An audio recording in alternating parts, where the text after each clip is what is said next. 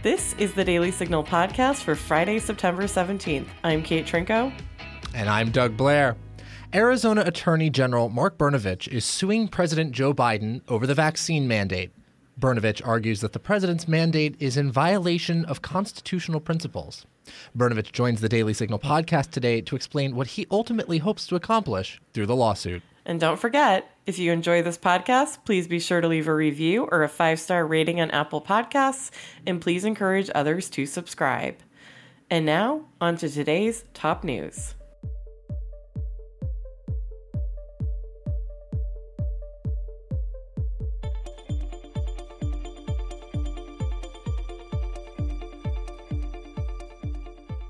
According to a report released Wednesday by the Department of Homeland Security's Office of Inspector General, migrants, staff, and border communities were exposed to greater risks of COVID 19 infection by the department's failure to adequately screen incoming migrants for the disease. The Inspector General came to this conclusion by reviewing the apprehension, detention, and release of illegal migrants by federal agencies, including the Department of Homeland Security and the Customs and Border Patrol, or CBP, from March through May. In the report, the Inspector General noted the COVID 19 testing process for family units post CBP custody is not effective because municipalities cannot force families to isolate for the required quarantine period. Extended time in custody of migrants leads to overcapacity and overcrowding at Border Patrol stations. The report added migrants are constantly reminded of COVID 19 risk, but choose not to social distance or wear provided masks. Currently, CBP's COVID 19 response protocols don't require the agency to conduct COVID 19 testing for detained migrants. Local public health clinics and hospitals are used to test symptomatic individuals. As a result of the report's finding, the Inspector General recommended that Department of Homeland Security Secretary Alejandro Mayorkas and the department's chief medical officer look into improving the COVID 19 response framework and research methods to improve it.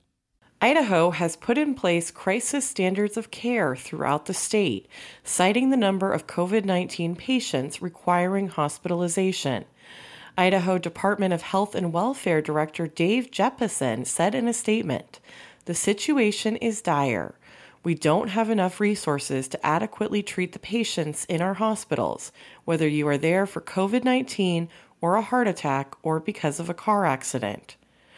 According to a press release from the agency, crisis standards of care are guidelines that help healthcare providers and systems decide how to deliver the best care possible under the extraordinary circumstances of an overwhelming disaster or public health emergency.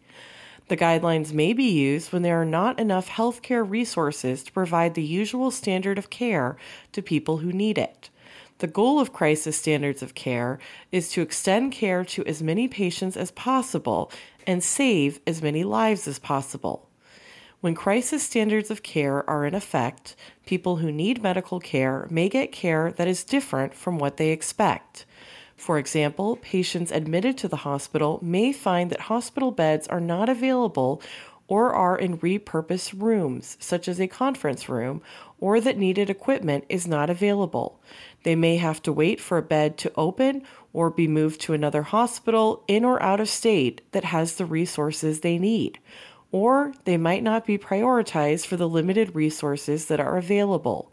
In other words, someone who is otherwise healthy and would recover more rapidly may get treated or have access to a ventilator before someone who is not likely to recover. The agency says the standards only apply to state hospitals that are overcrowded. After an article from the Daily Signal and a press release from the Heritage Foundation, online retailer Amazon rescinded an ad ban for a new book released by heritage scholar Mike Gonzalez. The Heritage Foundation is the parent organization of the Daily Signal. The initial incident occurred when the Heritage Foundation attempted to buy an ad for Gonzalez's book, only to find that Amazon had blocked the ad from its website, citing compliance issues with Amazon's creative acceptance policies. Amazon said it would not allow ads for the book because content that revolves around controversial or highly debated social topics is not permitted. On Thursday morning, Amazon notified the Heritage Foundation that it had reversed course, saying, Our policies were inaccurately enforced, and the book is now being advertised. We are providing training to ensure our teams are clear on our policies. BLM, The Making of a New Marxist Revolution, is Gonzalez's latest book and seeks to answer questions about the Black Lives Matter movement and its leaders. In a quote to the Daily Signal prior to Amazon's reversal, Gonzalez said, The American people deserve answers to those questions, especially after the 630 or more riots that left our cities burning, businesses destroyed, and billions in damage, and Americans dead. This is not the first time heritage related products have been censored by Amazon. Earlier this year, the retailer stopped selling When Harry Became Sally, responding to the transgender moment by former Heritage Senior Research Fellow Ryan T. Anderson, who is now president of the Washington based Ethics and Public Policy Center. Now, stay tuned for Virginia Allen's conversation with Arizona Attorney General Mark Brnovich as we discuss his lawsuit against President Joe Biden and the vaccine mandate. We're all guilty of it, spending too much time watching silly videos on the internet. But it's 2021. Maybe it's time for a change. At the Heritage Foundation YouTube channel, you'll find videos that both entertain and educate, including virtual events featuring the biggest names in American politics, original explainers and documentaries, and heritage experts diving deep on topics like election integrity, China, and other threats to our democracy. All brought to you by the nation's most broadly supported public policy research institute. Start watching now at heritage.org/youtube and don't forget to subscribe and share. It is my honor to be joined by Arizona Attorney General Mark Brnovich. Attorney General, thank you so much for being here.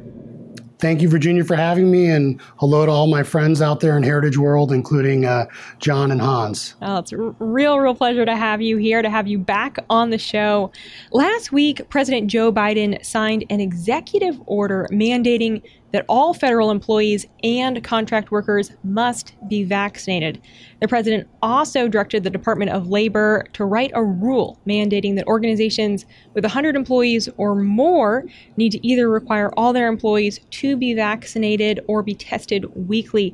Attorney General, in response to the president's mandate, you filed a lawsuit against President Joe Biden and other members of the Biden administration.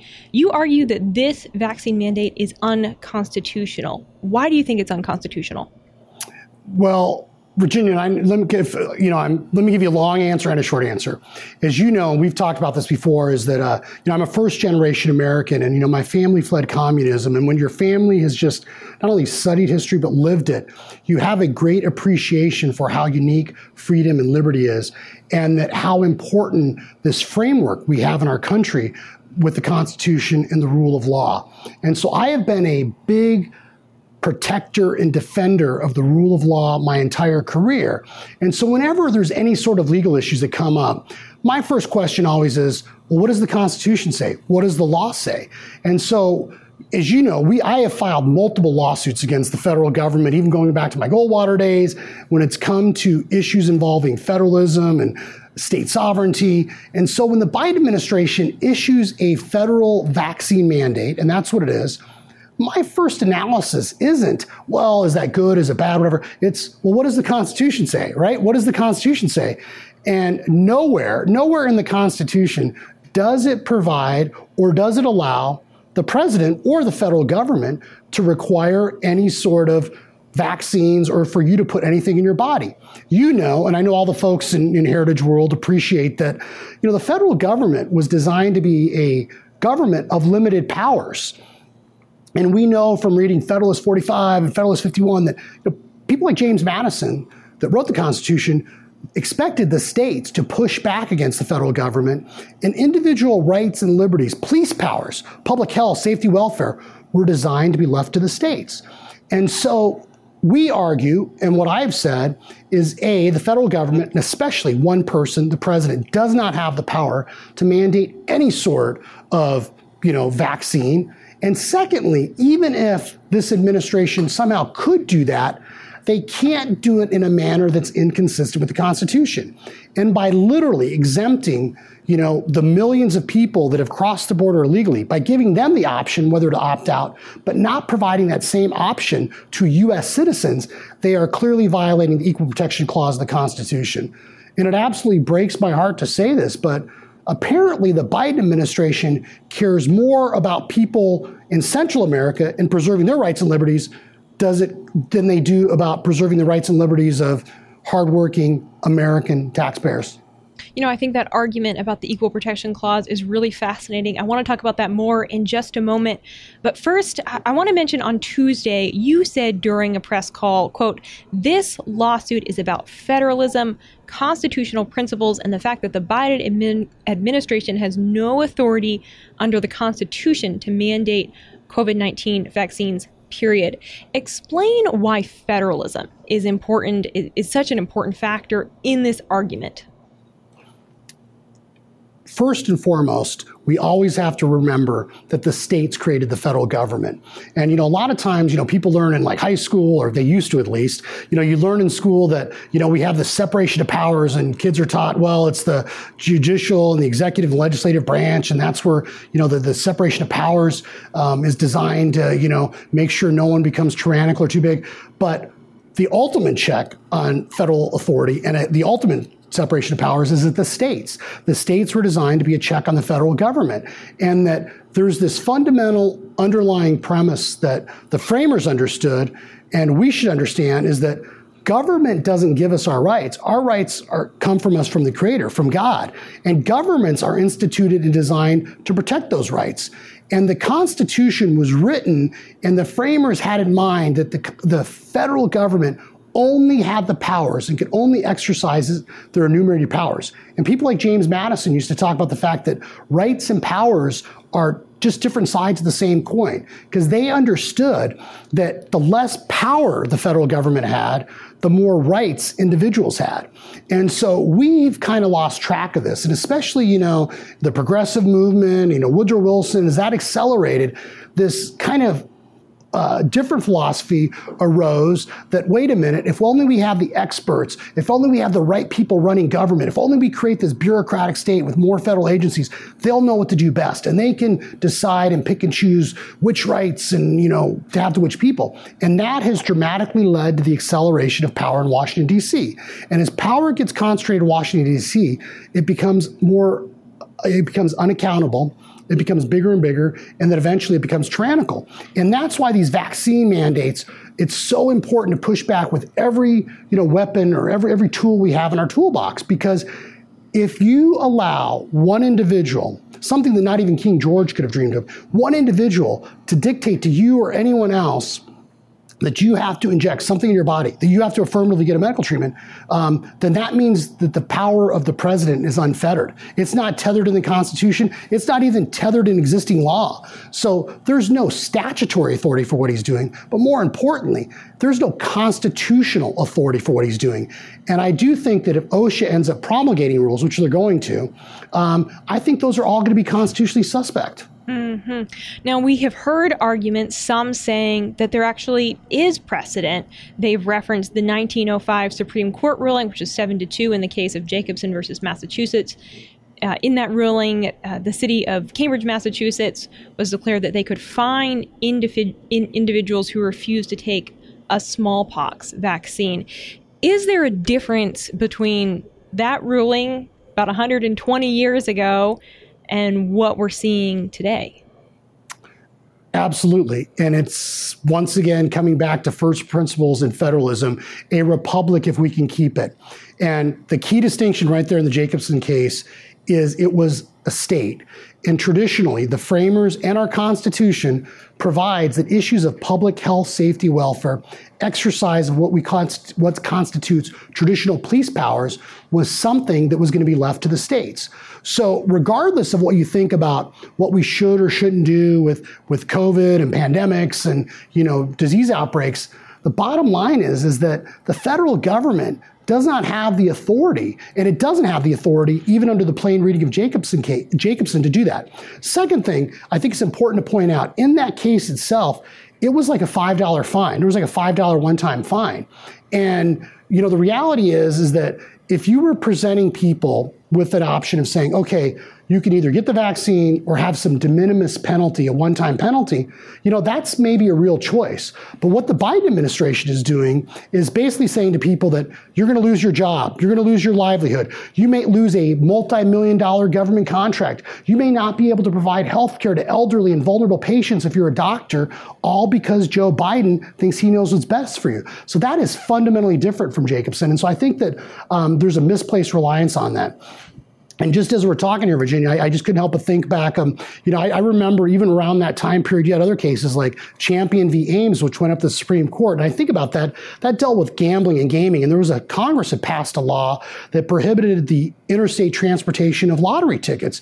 And it was a one vote decision. And the Supreme Court at that time struggled with whether the federal government could even prohibit the transportation of illegal lottery tickets across state line by the U.S. Postal Service because that was an exercise of police power. So we've come a long way in 100 years. The people that framed our Constitution, and even 100 years ago, the Supreme Court understood that the police powers of the federal government were extremely limited, and the police powers were supposed to reside with the states. And my last caveat to this is think about this is that where the president's powers are at their highest when we when it comes to you know the commander in chief authority when it comes to securing our border there's actually statutes and the constitution provides for that authority.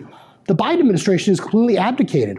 In fact they're refusing to follow existing law. In fact we were just led an amicus in the fifth circuit case. We have multiple lawsuits against the biden administration where we argue they're not filing they're not following existing federal law which they're clearly not. So when they're supposed to be following the law and the constitution they don't want to, but then they want to go ahead and cavalierly or unilaterally pick and choose um, how they can exercise their federal authority completely inconsistent with the Constitution.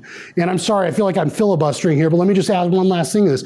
I think you know, or maybe your listeners know, that I also have a lawsuit against the Biden administration. We filed against, filed against Secretary Yellen, which dealt with the COVID relief bill you know, once again, a massive transfer of wealth and power to DC. But in that COVID relief bill, they it provides that if you're a state and you get COVID relief money, you can't cut state taxes. So think about the dis, dis uh, the, the, the dishonest and intellectually inconsistent arguments about what the Biden administration is doing. The federal government can send someone a $14 stimulus check, but the state of Arizona can't cut your taxes by $1,400. Why do you think that is? I would submit to you that's because it's all about the federal government trying to control you and your livelihood. And what our lawsuit argues is that you, this federal government can't do that. It, it, violates traditional notions of anti-commandeering. In fact, the recent, you know, PASPA case, the Amateur Sports Protection Act, where we sided once again with the states against the federal government when it came to um, whether the states could commandeer the states over gambling issues. Uh, but there are all sorts of these issues where if you look at the Ninth Amendment and the Tenth Amendment, where it clearly sets forth the powers of the federal government are enumerated and limited, the Biden administration is just blowing past those barriers. And so we're fighting them on multiple fronts. And this vaccine mandate is just the latest one. And the other part of your lawsuit, as you mentioned earlier, it has to do with the Equal Protection Clause of the Constitution. Explain that aspect of the suit, if you would. Well, our Constitution provides that everyone is equal under the law. In fact, I think that's the reason why so many people want to come to the United States. Uh, you know, we don't need the Biden administration spending $300 million to figure that out. They want to come here because we're the greatest country, and we are the greatest country because we have a constitution, we have stability, and we have the rule of law. And so everyone is equal under the law. But what the Biden administration has done is they've basically said that if you've come here illegally, you've crossed our southern border illegally, you know, they may put you up a hot- in a hotel in Scottsdale. They may put you on an airplane and send you to Kansas or Virginia or Missouri or wherever else. Um, but you don't have to. You have the option, if you're here illegally, whether to take the vaccine or not, where once again, the Biden administration probably has more authority. But if you're a US citizen, you have to get the vaccine. And make no mistake about it, Virginia. I mean, this is just the camel's nose under the tent. The Biden administration is mandating this now but you, you see, they are going to end up mandating this for everyone because this is about a massive federal power grab over controlling our lives. And so we in our lawsuit point out the inconsistency and the unconstitutionality of, frankly, treating non citizens better than citizens. But make no mistake about it, no one, no one should be required to get the vaccine. But I think that by us pointing that out and using every weapon in our toolbox to try to fight back against the Biden administration, we have shown the bankruptcy of what they're doing and their ideas. You filed the lawsuit with the U.S. District Court of Arizona on Tuesday. Ultimately, what are you asking the courts for? What do you want to achieve through this lawsuit? Well, we're asking the court to simply enjoin the Biden administration from mandating the vaccine for anyone, whether they're a federal employee or not. And, you know, frankly, it breaks my heart because I've had people reach out to me. Look, I'm, I'm a, you know, middle class kid. I live in the same neighborhood. I grew up here in Arizona. And I've had so many folks, you know, teachers, firefighters, you know, law enforcement folks reach out and say, oh my gosh, you know, this will affect me even though I'm not a federal employee, because maybe they, they, they their business receives federal money or they're a federal contractor. And so there are a lot of folks that are really scared. They're really nervous. They worry not only about the constitutional arguments, but there's a lot of been a lot of uncertainty because of what the Biden administration said or hasn't said as far as the pandemic. And it, it, worries folks. And there's a lot of uncertainty now. There's a lot of inconsistency. And so I'm going to do everything I can to push back against the Biden administration and its unconstitutional mandates. This is not this is not the final step. This is the first step. This is the first salvo, um, or it's a continuing salvo, at least on my part, to push back against federal overreach and to make sure that we have a federal government that exercises its its authority in a way that's consistent with the Constitution. Because all of us, need to remember that there are two maladies facing this country right now. One was created in a Chinese lab, and the other one's emanating from the DC swamp. And we need to do everything we can to push back and fight against this overreach from coming out of Washington. Attorney General, last question before we let you go. Uh, I know that there's been talk of maybe other states joining this lawsuit or filing uh, other similar lawsuits in response to this vaccine mandate. Do you know uh, where we stand with that? If there are other states that are getting involved in the same way you have? Yeah, me and my colleagues actually just sent a letter to the Biden administration laying out um, why what they are proposing is constitutionally suspect.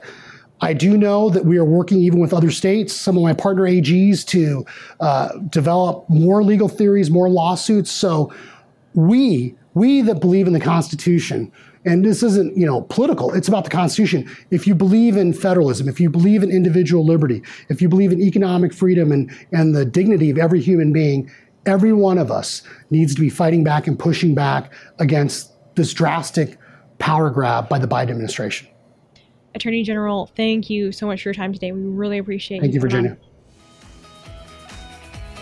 and that'll do it for today's episode. Thanks for listening to the Daily Signal podcast. You can find the Daily Signal podcast on Google Play, Apple Podcasts, Spotify, and iHeartRadio. Please be sure to leave us a review and a five star rating on Apple Podcasts, and please encourage others to subscribe. The Daily Signal podcast is brought to you by more than half a million members of the Heritage Foundation. It is executive produced by Virginia Allen and Kate Trinko. Sound designed by Lauren Evans, Mark Guiney, and John Pop. For more information, please visit dailysignal.com.